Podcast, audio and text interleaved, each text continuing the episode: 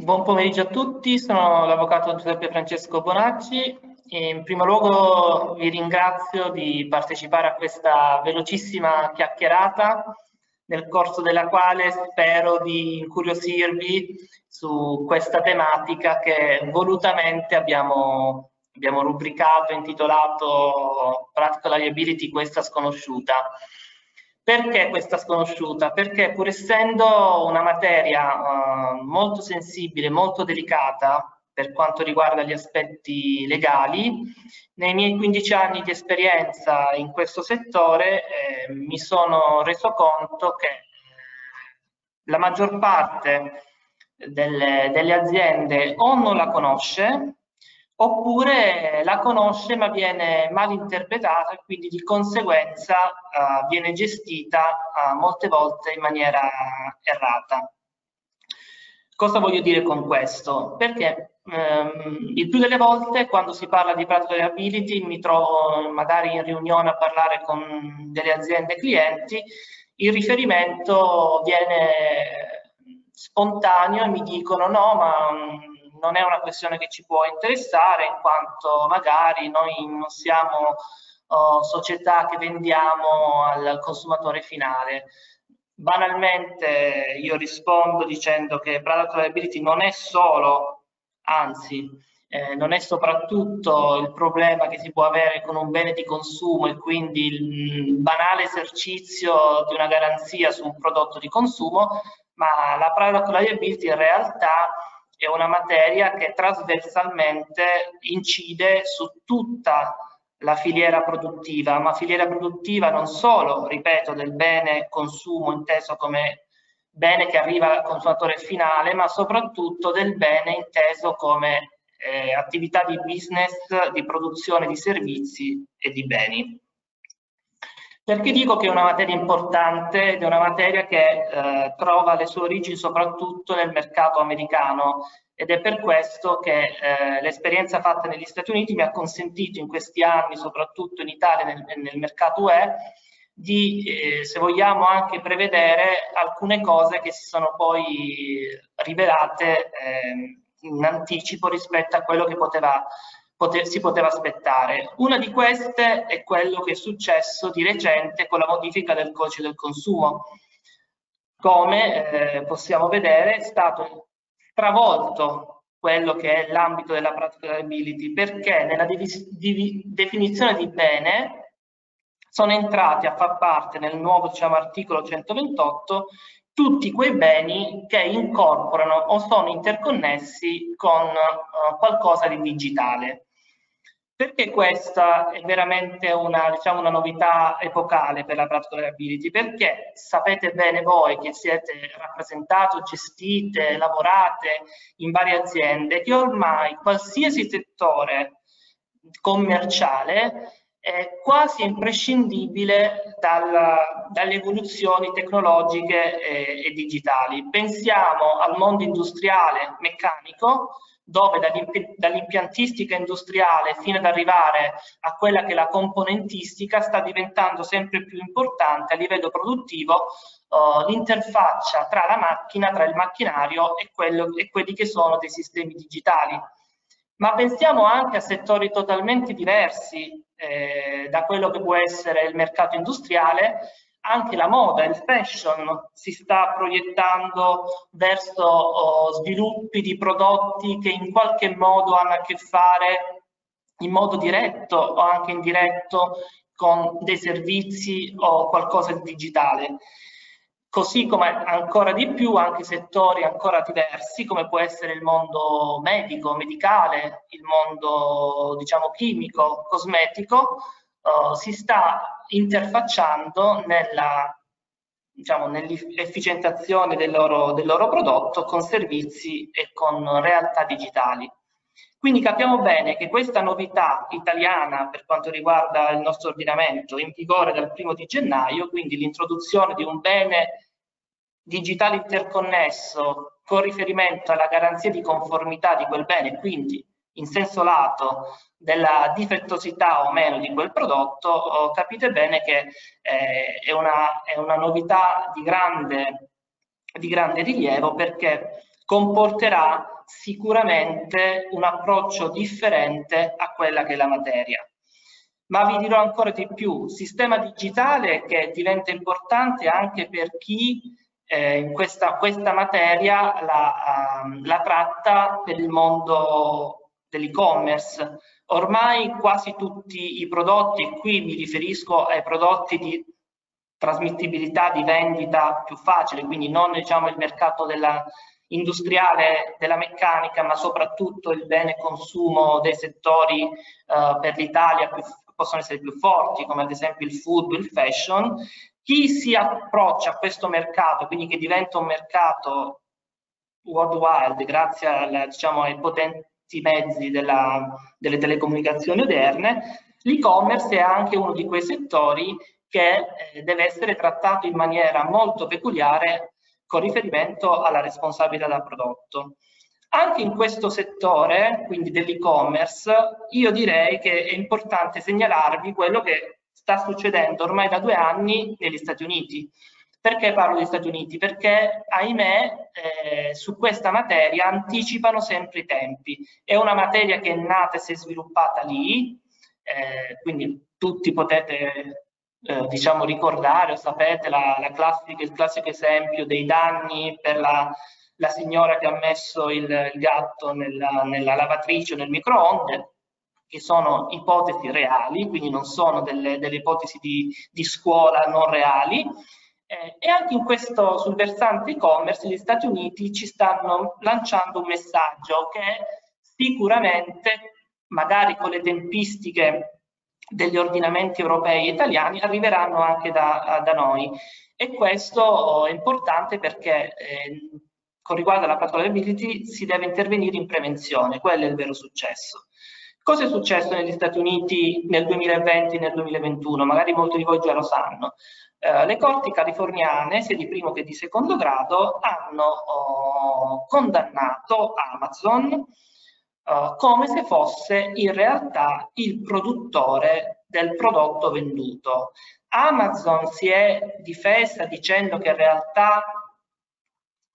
come società lei non aveva nulla a che fare con la, con la produzione del, del, prodotto, ma era in realtà come conosciamo tutti, un marketplace, una piazza sulla quale le, le persone si incontrano in maniera virtuale e eh, si acquistano uh, prodotti, ma la Corte californiana invece, con delle motivazioni che non sto qui a dirvi in maniera tecnica perché vi te direi solamente, ha detto no, cara Amazon, tu uh, rientri pienamente nella filiera produttiva uh, del prodotto che arriva al, cons al, consumatore finale quindi sei parimenti responsabile del danno come se avessi tu prodotto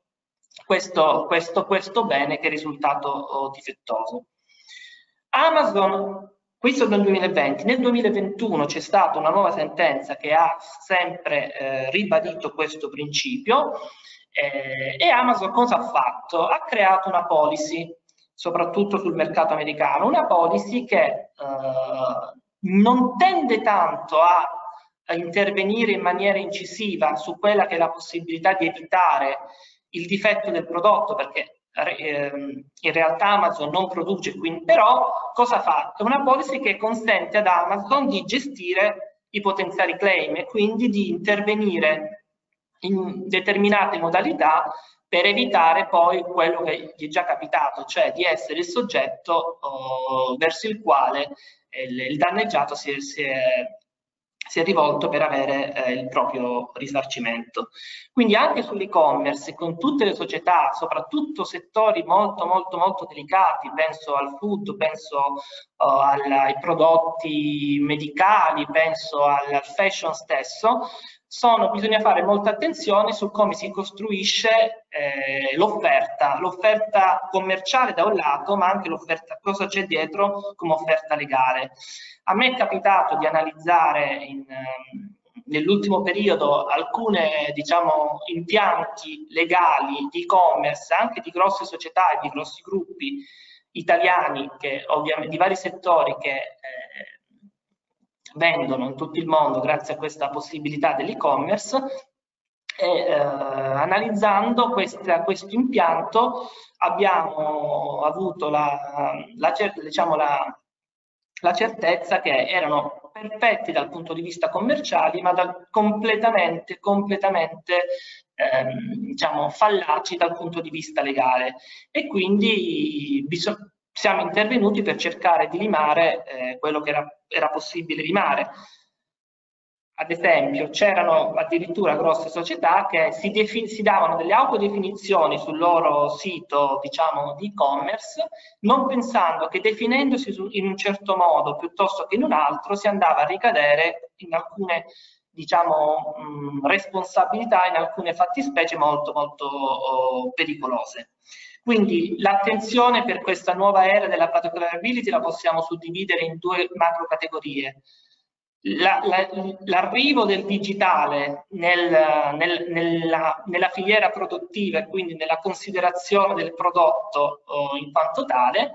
e questa modalità di commercializzazione del prodotto sempre più veloce, sempre più efficace commercialmente, ma sempre più pericolosa per quanto riguarda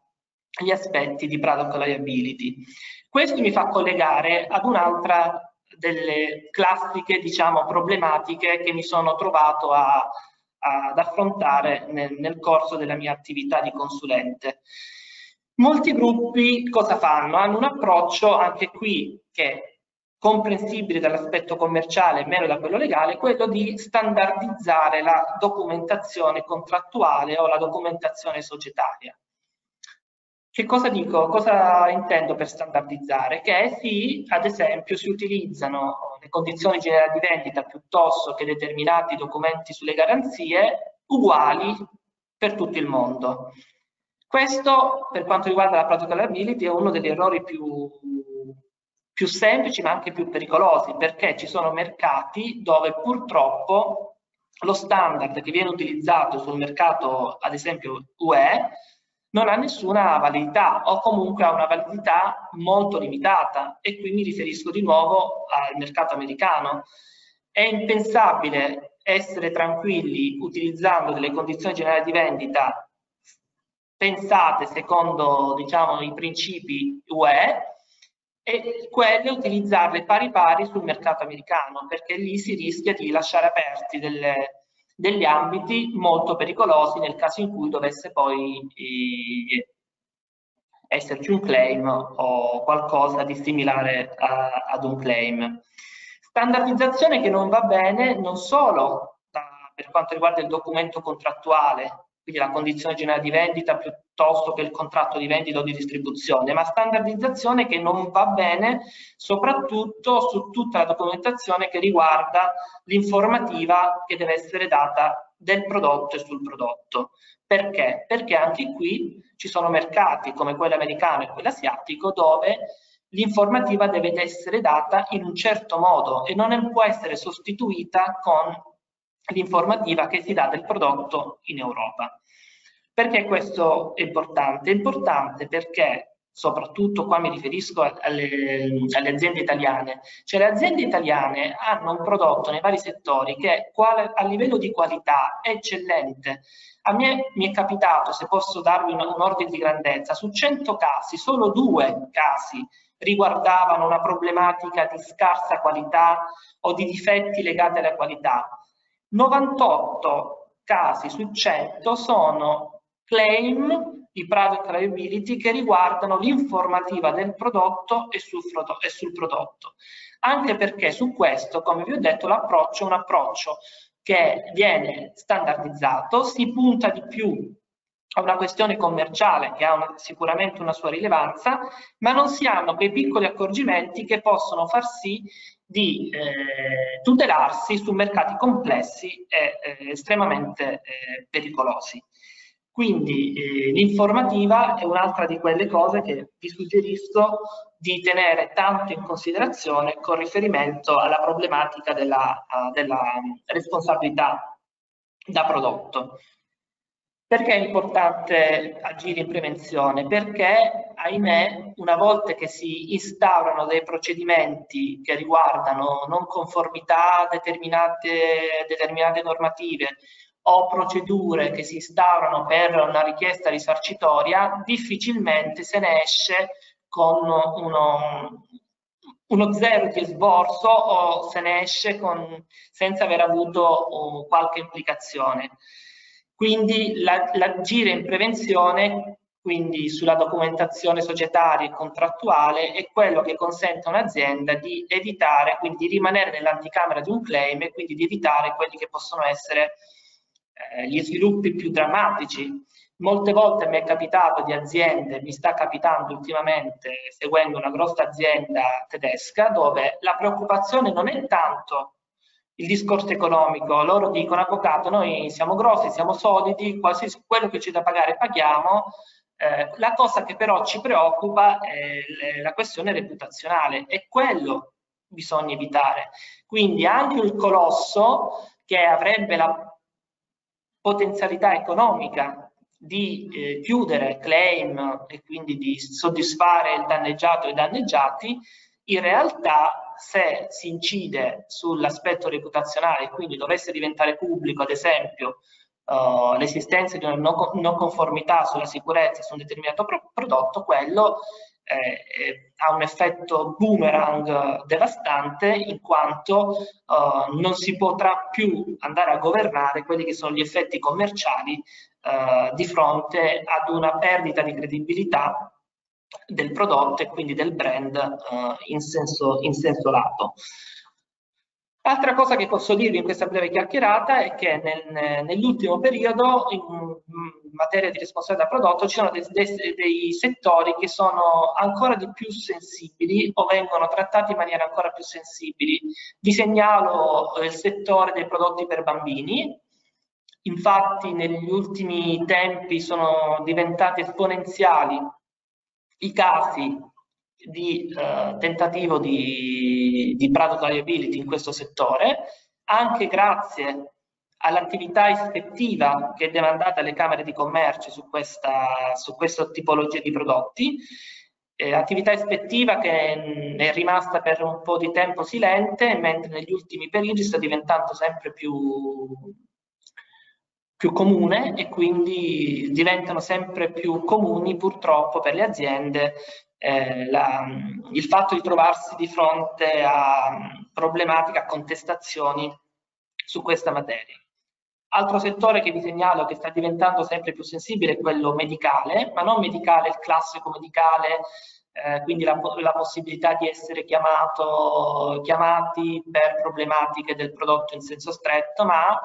addirittura nelle cause eh, di eh, danneggiati che ormai oltre che chiamare in causa il medico di turno o l'ASL di turno, chiamano per, giustamente perché ne hanno titolo anche il, il, il produttore del, del, prodotto che eh, si ritiene essere, aver provocato un determinato, un determinato danno. Altro settore che eh, sta diventando sempre eh, più sensibile a queste, a queste materie è quello della industriale, della componentistica, diciamo, industriale, perché anche lì, e lo sarà sempre di più con queste, con queste novità dell'ambito digitale, eh, diventano comuni i casi in cui eh, vengono chiamati dentro problematiche di product reliability i fornitori di componenti. È ovvio che eh, materie cosiddette classiche in materia di responsabilità prodotto, penso all'automotive, penso alla componentistica industriale ehm, riferita ai macchinari industriali, penso al food, penso al settore cosmetico e chimico, questi che sono diciamo oh, ambiti classici per, per, chi si occupa di practical liability, mondo farmaceutico, quello è regolamentato, quindi una, andrebbe trattato a sé. Questi settori di nuovo stanno stanno vivendo come una nuova, una nuova vita, eh, forse anche eh, a causa della, della, delle normative sempre più stringenti,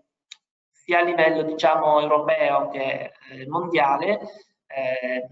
si fa fatica a tenere il passo e quindi ad essere completamente compliance con quelli che sono i dettati di queste, di queste normative. Un'ultima cosa che posso anche segnalarvi, che è un argomento che non può mancare nell'ambito della pratica liability è quel discorso assicurativo. Chi si approccia a mercati complessi, anche qui il mercato nordamericano lo fa da padrone su questa materia, è impensabile che non abbia uh, pensato ad una efficace eh, copertura assicurativa. Come sapete ci sono delle, delle offerte dei prodotti specifici, ci sono le RC prodotto per quanto riguarda la responsabilità del prodotto, ma anche su quello uh, le aziende molte volte eh, lo trattano con, a livello semplicistico o con superficialità, nel senso che dicono sì, abbiamo l'RC prodotto, poi quando si va a fare un'analisi più attenta su quella che è l'effettiva copertura di quella polizza o come quella polizza è costruita rispetto al business di quell'azienda, si capisce che in realtà sì, pagano un premio seppur irrisorio, ma è come se non avessero alcuna copertura. Quindi altro diciamo, argomento che vi segnalo che non può essere assolutamente tralasciato è quello di analizzare oppure se non lo si ha di affrontare eh, la tematica eh, assicurativa. Sono quasi terminati questi 30 minuti di chiacchierata, vorrei farvi quindi una sintesi per bullet point di quello che eh, spero di avervi trasmesso per sensibilizzarvi in quanto la tipologia di webinar oggi, anche le tempistiche, ovviamente non mi consentivano né avevo la pretesa di, di fare qualcosa di formativo a livello, diciamo, generale. Quindi Prato Fiability è sconosciuta, bisogna assolutamente, per evitare problemi anche importanti, affrontarla, oppure se, se le aziende l'hanno affrontata, verificare che è stata affrontata nel corretto modo, perché ehm, purtroppo eh, l'approccio molte, vol molte volte, come vi ho detto, è un, un approccio standard che non copre, ahimè, i rischi più importanti in questa materia. La seconda cosa che vi ho segnalato è che siamo in una nuova era per la productivity, quindi l'inserimento del, del, mondo digitale, quindi della componentistica digitale o del bene digitale nell'ambito del bene prodotto inteso in senso lato con la novità legislativa in, eh, vigente dal primo gennaio di quest'anno, il mondo dell'e-commerce, quindi come gestire il prodotto, l'informativa del prodotto, le tutele legali sul prodotto, al di là delle comuni garanzie commerciali nel mondo uh, dell'e-commerce, che è un mondo che è vasto e molto insidioso, e da ultimo il discorso di prestare attenzione anche alla questione assicurativa, quindi se si ha un RC verificare che la stessa sia al passo col business dell'azienda e sia effettivamente una, una, tutela nel caso in cui dovesse succedere qualcosa in mercati complessi, oppure se non, lo sia, non, la, non si ha l'assicurazione di RC pensare seriamente di farla. Da ultimo, eh, faccio un esempio diciamo, abbastanza semplice per farvi capire l'approccio molto volte sbagliato nella pratica ability, è quello che mi viene detto, avvocato, ma noi abbiamo 100 certificazioni, siamo, siamo a posto, abbiamo tutte le certificazioni, le ultime che sono state mh, previste. Bene, benissimo, le certificazioni sono sicuramente qualcosa che mh, da utilizzare, da nel caso in cui dovesse esserci una problematica, ma una certificazione in sé non garantisce il fatto di essere esenti da responsabilità in materia, in materia di product liability. Esempio classico è che mi fanno, avvocato, io ho il mio prodotto è marcato CE, benissimo, quindi io vendo negli Stati Uniti tranquillo perché eh, ho questa certificazione, del, diciamo che sarebbe la certificazione delle certificazioni che mi tutela. Io dico no, perché la, della certificazione eh, CE al, um, al, legislatore americano federale o al legislatore eh, americano statale di, del caso in esame non gliene frega proprio nulla. È una cosa ottima, per, obbligatoria per quanto riguarda il nostro mercato, ma uh, ritornando agli Stati Uniti sono altre le cose che bisogna avere per eh, evitare eh, dei claim o evitare di essere diciamo, coinvolti in problematiche su questa materia. Io direi di aver esaurito il tempo che ci eravamo prefissi. Eh, non so a questo punto se eh, ci possa essere la possibilità tramite chat di fare delle veloci domande, altrimenti eh,